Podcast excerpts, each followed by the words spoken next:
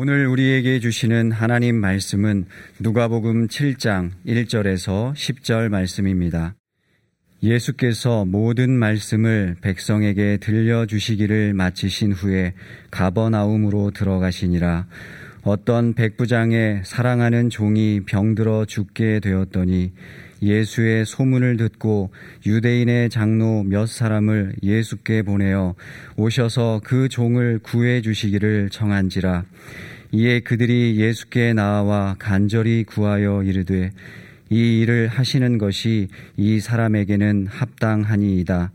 그가 우리 민족을 사랑하고 또한 우리를 위하여 회당을 지었나이다 하니 예수께서 함께 가실새 이에 그 집이 멀지 아니하여 백부장이 벗들을 보내어 이르되 주여 수고하시지 마옵소서 내 집에 들어오심을 나는 감당하지 못하겠나이다.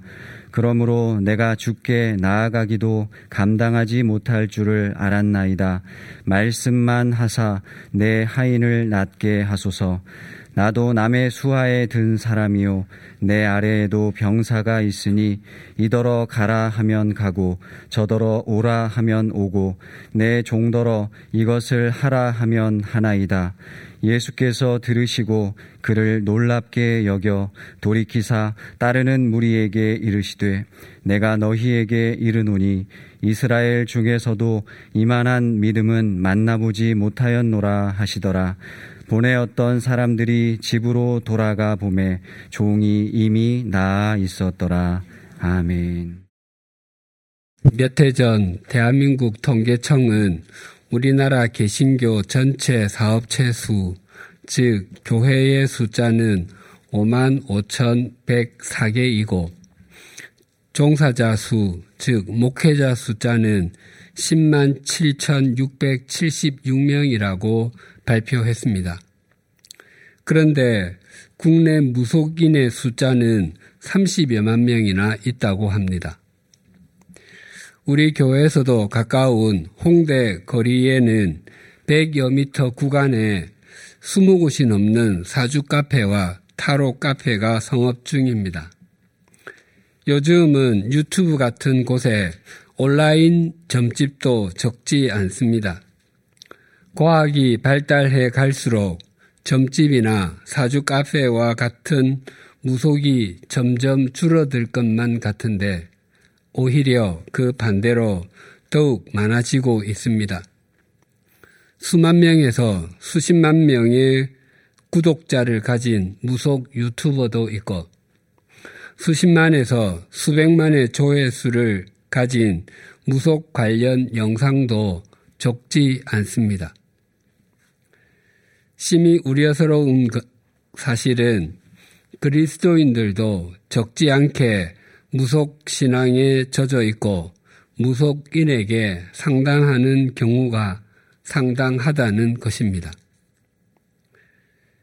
교회에 다니는데 점 봐도 돼요 라고 유튜브에서 검색하면 꽤 여러 건의 영상이 올라와 있습니다.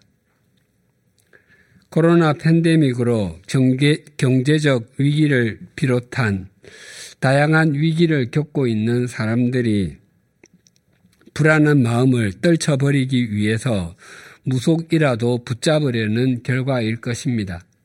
또한 청년들도 취직이나 이직, 연애와 결혼 등으로 미래가 불안하여 무엇인가를 붙잡을 수 있을까 해서 온오프라인 무속 카페를 찾기도 하고 뭔가 위로의 말이라도 듣기 위해서 점집의 문을 두드리기도 합니다.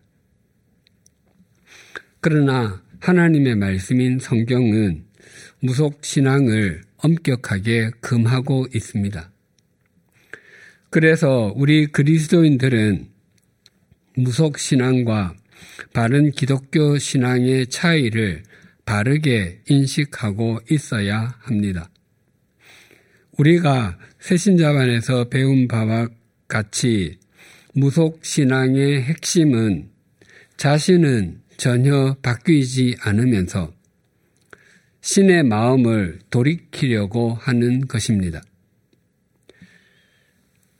자신의 재물이나 능력으로 신을 달래고 얼러 자신의 소원을 성취하거나 자신에게 미칠 애군을 피하려고 하는 것이 무속신앙의 목적입니다.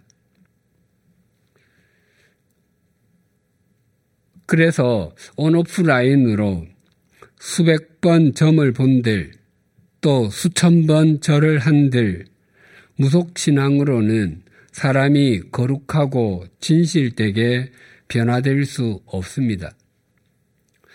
무속신앙에 의지하는 사람은 처음부터 자신이 변화될 마음이 전혀 없었기 때문입니다. 반면에 기독교 신앙은 절대자이신 하나님 앞에서 자신이 변화되고 새로운 삶을 사는 것이 핵심입니다. 하나님의 능력을 이용하여 자신이 원하는 것을 받아내거나 자신의 뜻을 성취하려는 것이 아니라 하나님께서 원하시는 일에 순종하고 하나님의 뜻이 아닐 때는 자신의 뜻을 접는 것이 기독교 신앙의 목적입니다. 그래서 기독교 신앙에는 자기 부인이 있고 자기 십자가를 지는 일이 있습니다. 자기 부인과 자기 십자가를 지는 일이 없다면 하나님의 뜻에 순종할 수도 없고 삶이 변화될 수도 없기 때문입니다. 그래서 바른 믿음을 가진 사람이 영적으로 성장하고 성숙하게 됩니다. 오늘부터 살펴보게 되는 누가복음 7장은 예수님이 누구신지에 대해서 아주 또렷하게 증거합니다. 6장에서 예수님께서는 열두 제자를 택하시고 또한 주님을 따르는 사람들에게 하나님 나라의 백성은 어떤 삶을 살아야 하는지, 주님의 제자다운 제자의 길은 무엇인지, 구원받은 그리스도인에게 어울리는 삶이 무엇인지를 길게 말씀하셨습니다. 그 말씀을 산 아래에서 하셨기에 우리는 그것을 평지수훈이라 부릅니다. 예수님께서는 하나님 나라의 백성이자 제자인 우리가 하나님께만 소망을 두는 사람인 가난한 사람이 되어야 하고 줄인 사람이 되어야 하며 우는 사람이 되어야 한다고 말씀하셨습니다.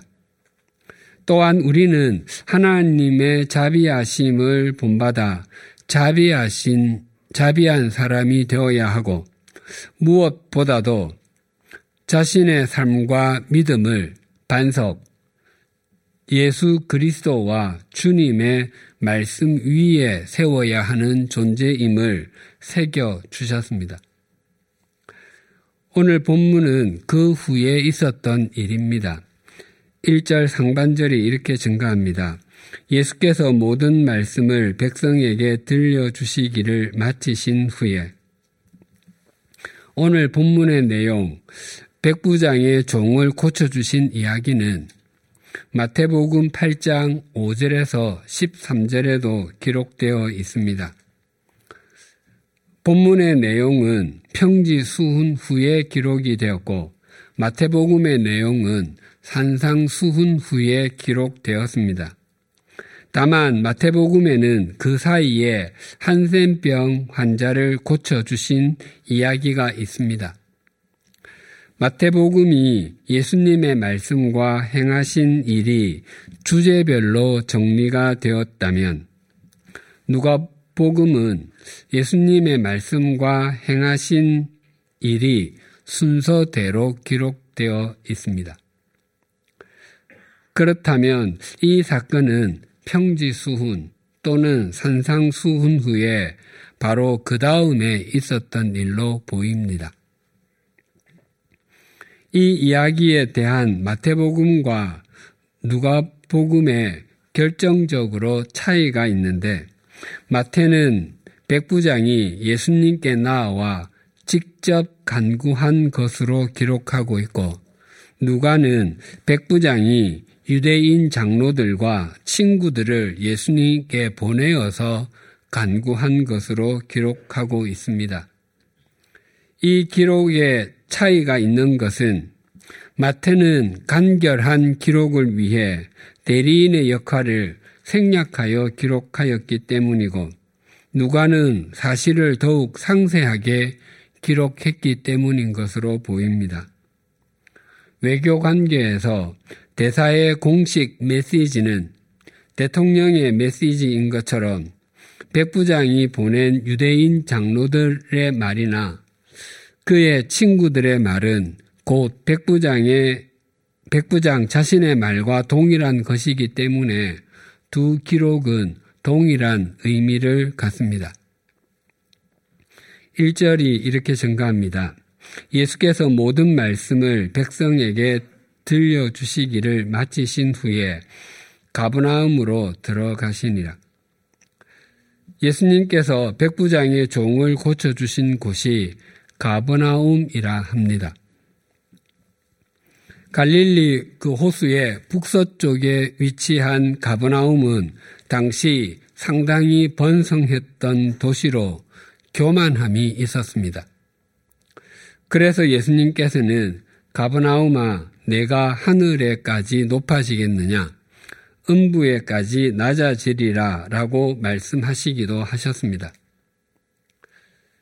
예수님께서 이 가버나움에 한동안 사시기도 하셨고 이곳에 있는 어촌에서 베드로와 안드레 형제 그리고 야고보와 요한 형제 등 여러 어부를 제자로 부르시기도 하셨습니다. 또한 이 가브나움에 있는 세관에서 일하던 마태를 불러 제자로 삼으셨습니다. 구약 성경 선지서에 나훔이 있습니다. 나훔은 위로라는 뜻입니다. 그리고 나훔은 엘고스 사람이라고 합니다. 그런데 성경에 엘고스라는 지명은 등장하지 않습니다. 엘고스를 갈릴리 지방의 작은 마을로 보기도 하는데 만약 그러하다면 엘고스는 가브나움을 뜻할 것입니다. 가브나움은 위로의 마을이라는 의미인데 나훔이 가번 위로라는 뜻이니 가버나움은 나훔의 마을이라고 표현할 수도 있습니다.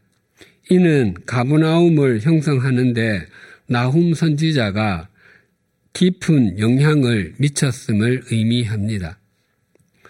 예수님께서는 가버나움에서 내 사람이 메고와 지붕을 뚫고 달아내린 중풍병자를 고쳐주셨고 왕의 신하의 아들을 고쳐주셨고 귀신 들린 사람과 여러 병자를 치유해 주셨습니다. 또한 베드로 장모의 중한 열병을 고쳐주신 곳도 가버나움이었습니다. 예수님은 공생애의 많은 시간을 가버나움에서 보내셨습니다. 그때 베드로의 집이 사역 본부와 플랫폼 역할을 했을 것입니다. 2절이 이렇게 증가합니다. 어떤 백부장의 사랑하는 종이 병들어 죽게 되었더니 한 백부장이 있었습니다. 당시 이스라엘에는 로마의 군대 6천 명이 주둔하였다고 합니다. 즉 백부장이 60명 있었다는 의미입니다. 그래서 당시 백부장은 상당히 높은 직책에 해당합니다. 그 백부장의 사랑하는 종이 죽을 병에 걸렸습니다. 마태복음에 의하면 이 종은 중풍, 즉 뇌졸중을 앓고 있었다고 합니다. 3절이 이렇게 증가합니다. 예수의 소문을 듣고 유대인의 장로 몇 사람을 예수께 보내어 오셔서 그 종을 구해 주시기를 청한지라. 백부장이 유대인 장로들을 예수님께 보내어 그 종을 치유해 주시기를 요청한 것은 굉장히 뜻밖의 행동입니다. 당시 종과 당나귀의 차이점은 말을 할 줄 아는 것과 할 줄 모르는 것의 차이다라는 말이 있었습니다. 그래서 종은 당나귀와 같이 일하는 도구에 불과하다고 여겨졌습니다. 특히 종들이 몹시 두려워했던 것 중에 하나는 주인의 기분에 따라 자신의 목숨이 좌지우지 되는 것이었습니다. 베디우스 폴리오라는 사람이 자기 집 정원에서 파티를 열었습니다. 그런데 한 종이 술과 술잔을 나르다가 그만 비싼 술잔 하나를 떨어뜨리는 바람에 깨지고 말았습니다. 그러자 베디우스 폴리오는 즉시 그 종을 들어서 마당 안에 있는 연못에 던지도록 했습니다. 그래서 그 종은 연못 속에 야생 칠성 장어 떼의 먹잇감이 되었다는 기록이 있습니다.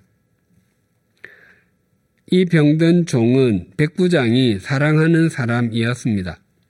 사랑하다의 문자적인 의미는 귀중하다, 가치가 있다입니다.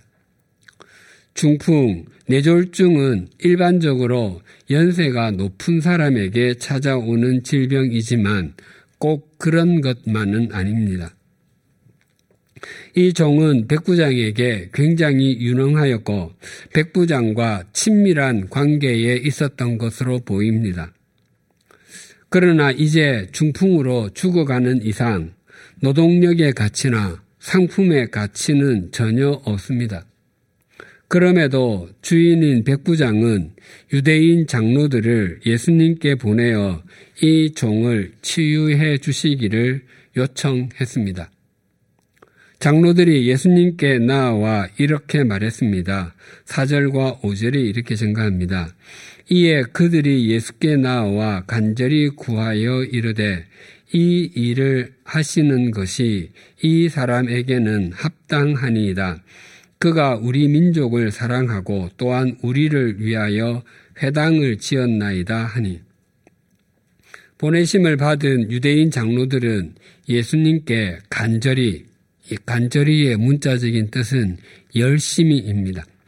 간절히 구하였습니다.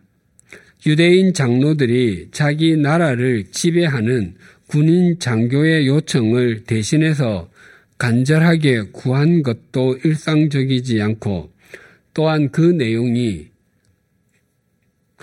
백부장 집에 종을 치유해 주시기를 요청하는 것도 굉장히 드문 일입니다. 또한 이것은 백부장이 예수님께 자기 종을 치유해 주시기를 요청하는 것과 같은데 그것은 당시 사람들이 전혀 생각하지도 않았던 일이었습니다. 유대인 장로들은 예수님께 백부장의 종을 고쳐주시는 것이 합당하다고 말했습니다. 합당하다가 헬라어로 악시오스인데 본래의 의미는 무게를 달다, 가치가 있다입니다. 즉, 당신께서 이 백부장의 종을 고쳐 주셔도 될 만큼 이 사람은 무겁고 가치 있는 일을 행했습니다. 라는 의미입니다. 이 백부장은 이스라엘 민족을 사랑했고 그들을 위하여 회당까지 지어 주었다고 합니다. 그런데 사실 유대인 장로들이 예수님께 나와 구하는 모습은 그리 신앙적인 모습은 아닙니다. 헬라어 성경에는 5절 앞부분에 왜냐하면을 뜻하는 접속사가 있습니다. 즉, 5절은 장로들이 이 백부장이 이방인이지만 우리 민족을 사랑하고 회당까지 지어 주었기 때문에 당신이 이 백부장의 종을 고쳐주시는 것이 가치가 있습니다라고 말하는 것과 같습니다. 장로들의 요청은 조건적이었고 보상적이었습니다. 하나님은 우리가 생각하는 것보다 훨씬 더 좋으신 분이시고 훨씬 더 풍성하신 분이십니다. 그런데 우리 그리스도인들이 의외로 하나님과의 관계를 조건적으로 맺으려고 하고 보상적으로 맺으려고 합니다. 하나님, 무엇 무엇을 해 주시면 저도 무엇 무엇을 하겠습니다라고 기도하기도 하고, 하나님, 제가 무엇 무엇을 했으니 무엇 무엇을 해 주시기 원합니다라고 기도하기도 합니다. 또한 그리스도인이 점집을 찾는다는 것은 영원한 것이 아닌 세속적인 것을 움켜쥐고 싶기 때문이기도 하고 또 하나님께서 인도하시는 길은 왠지 내가 원하는 길보다는 좋지 않을 것 같다는 생각이 들기 때문이기도 할 것입니다. 그러나 하나님께서 우리를 구원해 주신 것이 우리에게 다른 사람에게는 없는 조건이 있기 때문도 아니고 다른 사람이 갖지 못한 그 무엇을 갖고 있기 때문도 아닙니다. 오히려 아무런 조건이 없기 때문에 그리고 허물과 죄투성이이기 때문에 구원하여 주셨습니다. 그것을 중심으로 받아들이신다면 하나님께서 우리에게 우리가 생각하는 것보다 좋지 못한 것을 주실 것이라는 생각에서 벗어날 수 있습니다. 우리가 하나님을 조건적인 분과 보상적인 분으로 생각하는 것은 창조주이신 하나님을 피조물인 우리의 수준으로 끌어내리는 것과도 같습니다. 물론 우리가 결코 그렇게 할 수도 없고 또한 결코 하나님께서 그렇게 되실 수도 없음에도 말입니다. 유대인 장로들의 신앙이 그렇게 바람직한 것은 아니지만 그들이 로마 군대의 백부장을 위해서 예수님께 나왔다는 것은 굉장한 일입니다. 유대인들은 이방인을 경멸했습니다. 하나님께서 이방인을 창조하신 것은 지옥불의 땔감으로 사용하시기 위해서이다라고 생각할 정도였습니다. 또한 하나님께서 이방인을 사람처럼 창조한 것은 유대인들이 이방인을 종으로 부릴 때 불쾌하지 않도록 하기 위해서이다 라고 생각했습니다. 물론 이방인도 동일하게 유대인을 증오했습니다. 예수님보다 약 100년 전에 태어난 로마의 정치가이자 철학자인 키케로는 유대 종교를 야만적인 미신이라고 했고 1세기에 살았던 로마의 역사가인 타키투스는 유대인들을 가장 야비한 민족이라고 불렀습니다. 그리고 지난 2000년 동안 이스라엘 민족이 온 인류로부터 어떤 평가를 받았는지 우리는 모르지 않습니다. 그래서 유대인 장로들이 이 이방인 백부장을 위해서 예수님께 온 것은 아주 드문 경우에 해당합니다. 장로들의 요청에 예수님께서는 그 백부장의 집으로 발길을 향하셨습니다. 그런데 길을 가고 있는데 백부장이 보낸 또 다른 사람들이 나왔습니다.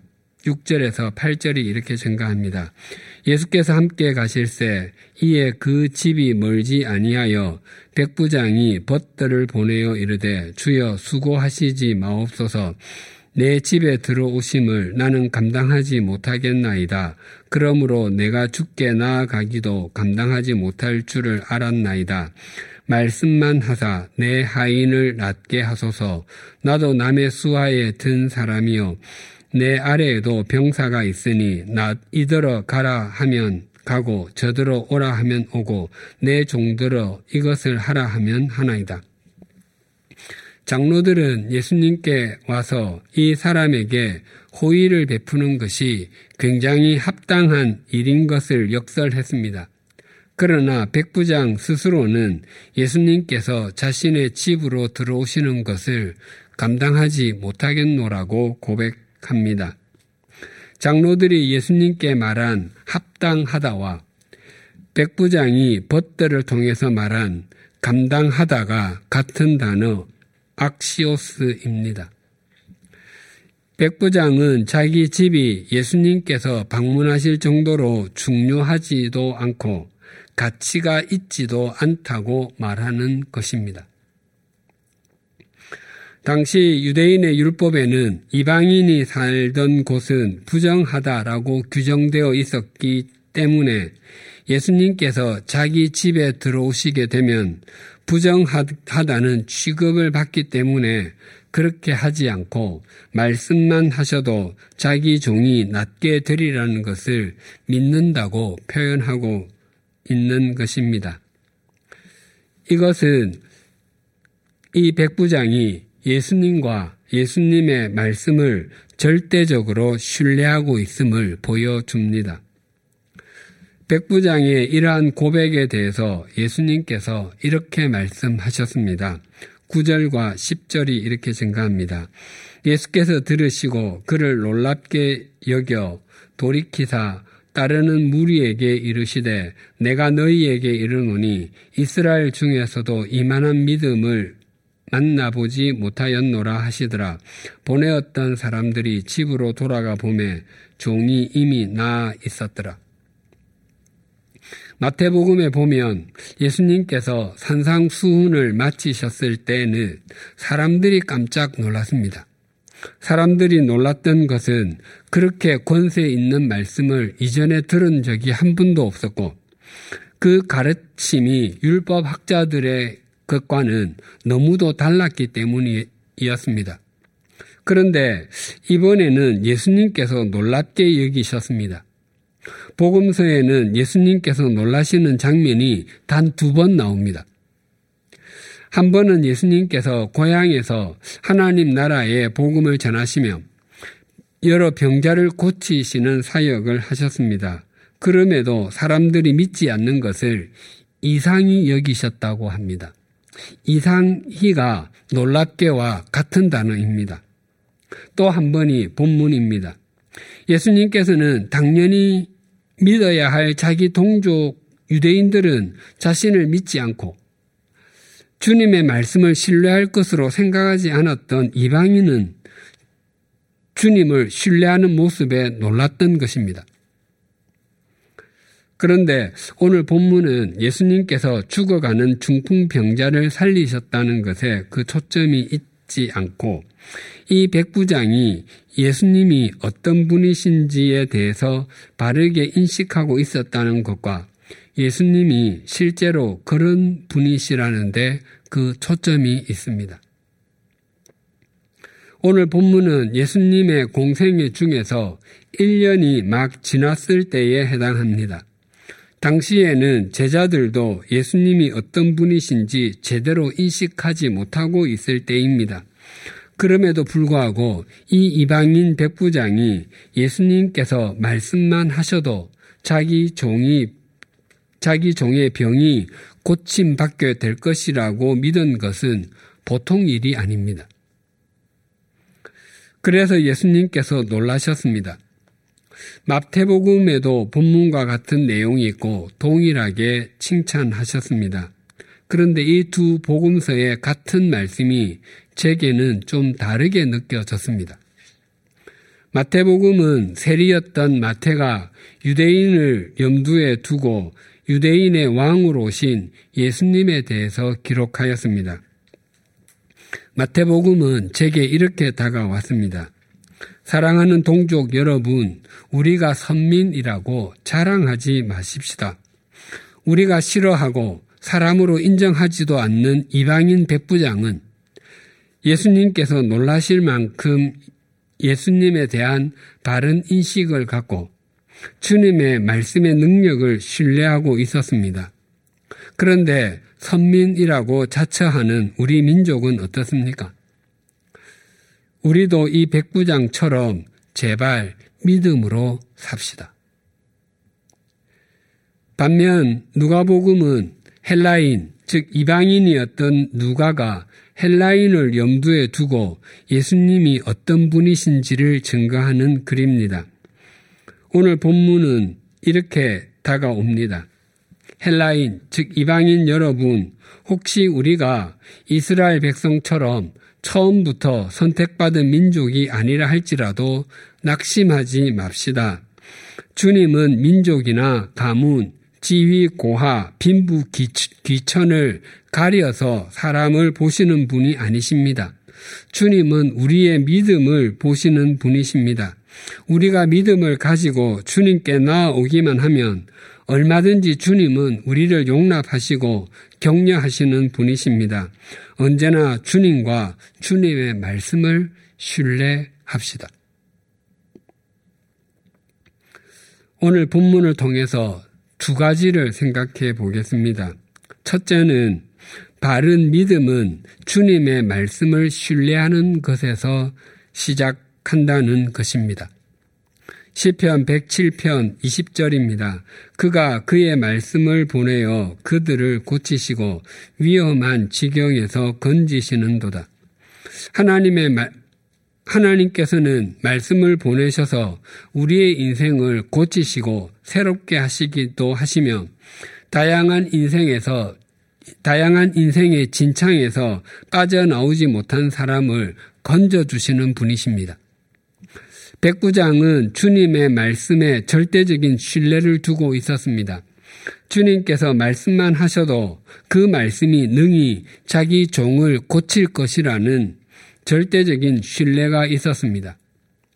즉, 바른 믿음은 무속인을 찾아서 무조건 빈다고 해서 세워지는 것이 아니라 주님의 말씀에서 비롯된다는 것을 신뢰했던 것입니다.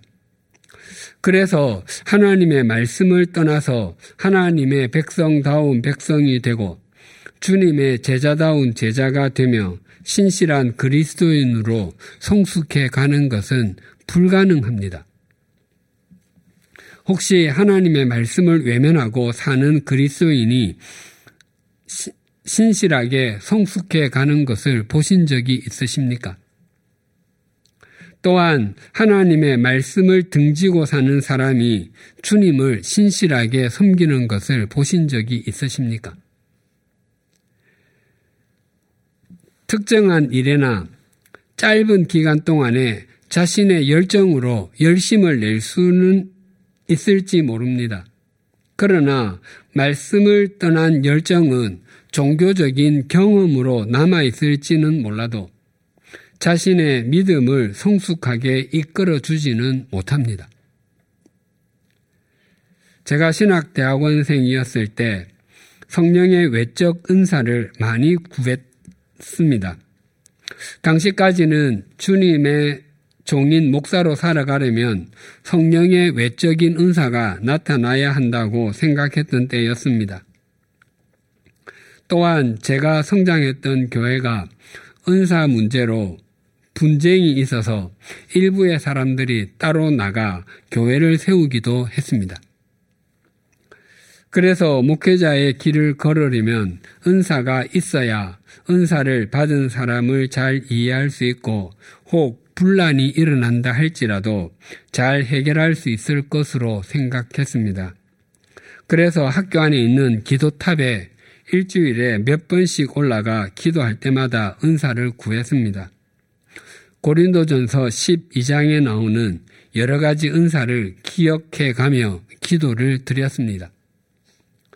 그러다가 신학대학원 2학년 말 무렵에 그 기도를 그치게 되었습니다. 기도하는 중에 하나님께서는 제게 이미 많은 말씀을 주셨다는 사실을 깨닫게 되었습니다. 그리고 그 주신 말씀조차도 감당하지 못하고 쩔쩔매고 있는 저 자신을 발견하게 되었습니다. 그리고 하나님의 말씀이면 충분하고 다른 것들은 부차적이라는 것을 깊이 각인하게 되었습니다. 둘째는 우리의 현재의 모습은 누군가의 헌신과 믿음의 결과라는 것입니다.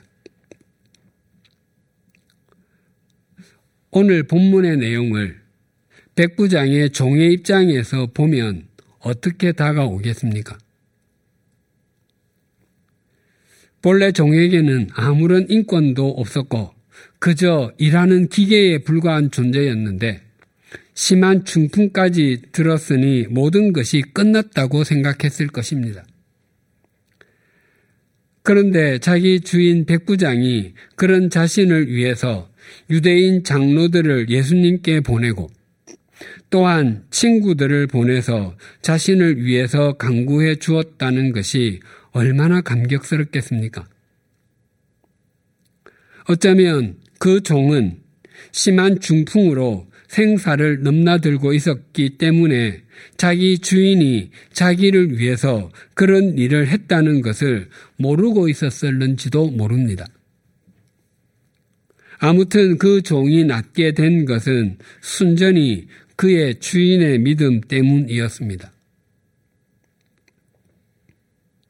우리 역시 부모님에게, 배우자에게, 자녀에게 믿음의 교우들에게 빚을 지고 있습니다. 오직 하나님의 말씀만 믿고 기도하며 섬겨준 사람들 때문에 오늘 우리가 이 자리에 있습니다. 오늘은 주님의 성탄을 기리고 다시 오심을 소망하는 대림절 넷째 주일입니다. 예수 그리스도는 태초부터 말씀으로 존재하셨고 그 말씀이 하나님이십니다. 또한 그 말씀이신 주님께서 우리를 영원히 구원하기 위해서 이 땅에 오셨습니다. 주님의 말씀은 우리의 믿음 생활의 액세서리가 아닙니다. 우리 모두 주님의 말씀에 우리의 삶을 얹고 우리의 삶에 주님의 말씀을 얹으십시다. 그때 우리는 비록 작고 보잘 것 없는 존재라 할지라도 주님의 말씀은 진리의 말씀, 생명의 말씀, 살아 역사하시는 말씀이기에 우리의 삶을 고치고 새롭게 하며 우리가 진창속을 걸을 때는 진, 진검다리가 되며 칠흑같이 어두운 터널을 통과할 때는 빛이 될 것입니다. 그래서 우리가 눈을 들어 하나님과 하나님의 말씀을 바라보는 한 우리에게는 언제나 소망이 있습니다. 그때 우리가 맞는 대림절과 성탄절은 하나님께서 역사하시는 생명의 절기, 끝까지 용기를 잃지 않게 하는 소망의 절기가 될 것입니다. 기도하시겠습니다. 하나님 아버지, 오늘날은 예전과 비교할 수 없을 정도로 과학이 발달했음에도 사람들은 인간의 한계와 인간이 통제할 수 없는 질병과 상황 등으로 인해 무속의 힘을 빌려 자신의 뜻을 이루려고 하고 두려움을 피해 보려고 합니다. 하지만 오늘 말씀을 통해서 주님에 대한 바른 인식과 말씀에 대한 신뢰를 통해서만 하나님의 백성다운 백성으로 주님의 제자다운 제자로 신실한 그리스도인으로 성숙해 갈 수 있음을 일깨워 주셔서 감사합니다. 하나님의 말씀에 우리의 삶을 얹게 하시고 우리의 삶에 하나님의 말씀을 얹게 하여 주시옵소서. 또한 우리가 이 땅에서 마지막 숨을 내어 쉬는 순간까지 하나님의 말씀 속에 우리의 삶이 있게 하시고 우리의 삶 속에 하나님의 말씀이 있게 하여 주시옵소서. 백부장의 종은 예수님께 아무것도 구하지 않았음에도 아니 아무것도 구할 수 없, 구할 수 없었음에도 그 주인 백부장의 말씀을 신뢰하는 믿음으로 말미암아 병이 낫게 되었습니다. 우리나라에 하나님의 말씀을 전하기 위해서 왔던 수많은 선교사와 하나님의 말씀을 지키기 위해서 자신의 생명을 조금도 귀한 것으로 여기지 않았던 순교자들이 있었음을 잊지 않게 하여 주시옵소서. 또한 우리가 오늘 이 믿음의 자리에 있게 하기 위해서 수고와 헌신을 아끼지 않았던 가족들과 믿음의 사람들, 때로는 이름도 얼굴도 기억하지 못하는 하나님의 사람이 있었음을 잊지 않게 하시고 이제는 그 역할을 우리가 감당하게 하여 주시옵소서 대림절 넷째 주일을 맞아 다시 한번 결단하옵나니 우리 모두가 한평생 말씀의 사람으로 살아가게 하여 주시옵소서 예수님의 이름으로 기도드립니다. 아멘.